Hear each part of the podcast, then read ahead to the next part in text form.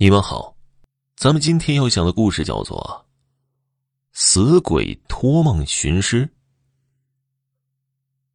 这件事情发生在二十世纪的六十年代，是我舅姥爷跟我说的。那个年代啊，农村的生活非常的艰苦，一年到头都能吃饱肚子的家庭几乎是没有。小姨家。和那个时候的大多数家庭是一样的，吃了这顿愁下顿。小姨心疼独生子，就是我表哥和刚过门没多久的儿媳妇有些吃的就紧着他们俩，自己和小姨夫经常的挨饿。一天晚上，小姨夫实在饿得受不了了，就把小姨给儿子和媳妇留的两个杂面饼给偷吃了。小姨发现后，非常的生气，把小姨夫狠狠的骂了一顿。小姨夫一气之下离家出走了。小姨夫离家后，小姨又后悔又担心的，和表哥表嫂分头央村里的人四处寻找，都没有音信。转眼间四年过去了，一天晚上，风雨交加的，小姨一家早早就睡了。半夜里。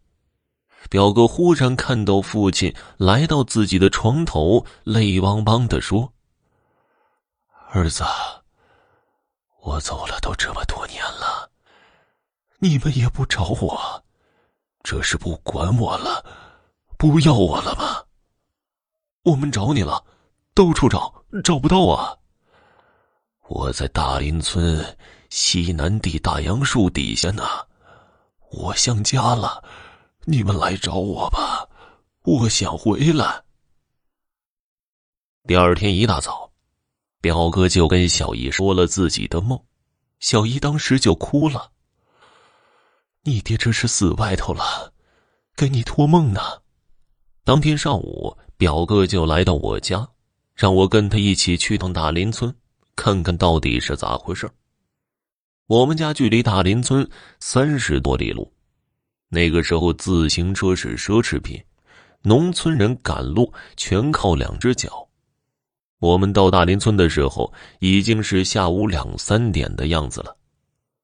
找到大林村的队长，那个时候是生产队，都叫队长，给他买了两包烟，把情况一说，他就给找了几个人，带着铁锹一起去了西南地。到了地头啊，果然有棵大杨树。他家在大杨树底下和周围挖了好半天，什么也没挖到。眼看着天都快黑了，我和表哥就商量，毕竟只是个梦，真假也不知道。之所以来挖，也只是怕万一是真的。现在实在挖不到，说明这就是个梦，不能当真。回去吧。那个时候的人都厚道，麻烦了大家伙半天了，也只是给大家分别让了根烟。抽完烟，我们就和队长他们告别，离开了这个村子。三天后的晚上，表哥又梦见了小姨夫。小姨夫大哭着说：“你们咋不找我来？你们咋不找我呀？”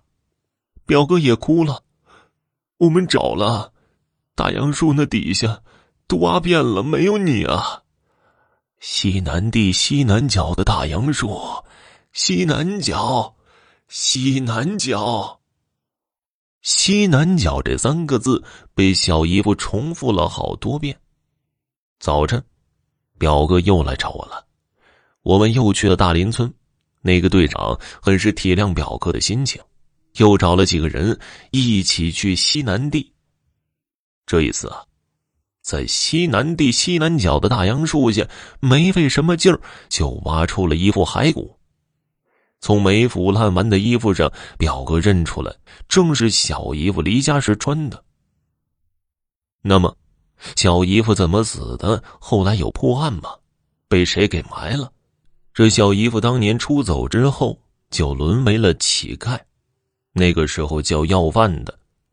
根据见过他的人回忆，他应该是冻而死的。他这种情况在当时的农村不能算是太罕见吧。所以，村民干活时发现尸体，只是感慨了一下：“这个要饭的冻死在这儿了。”出于同情或者是其他的心理吧，随手挖了个坑就把他给埋了，并没有报案。这在当时是没人会想到要追究责任什么的。好了，听众朋友，本集播讲完毕，感谢您的收听。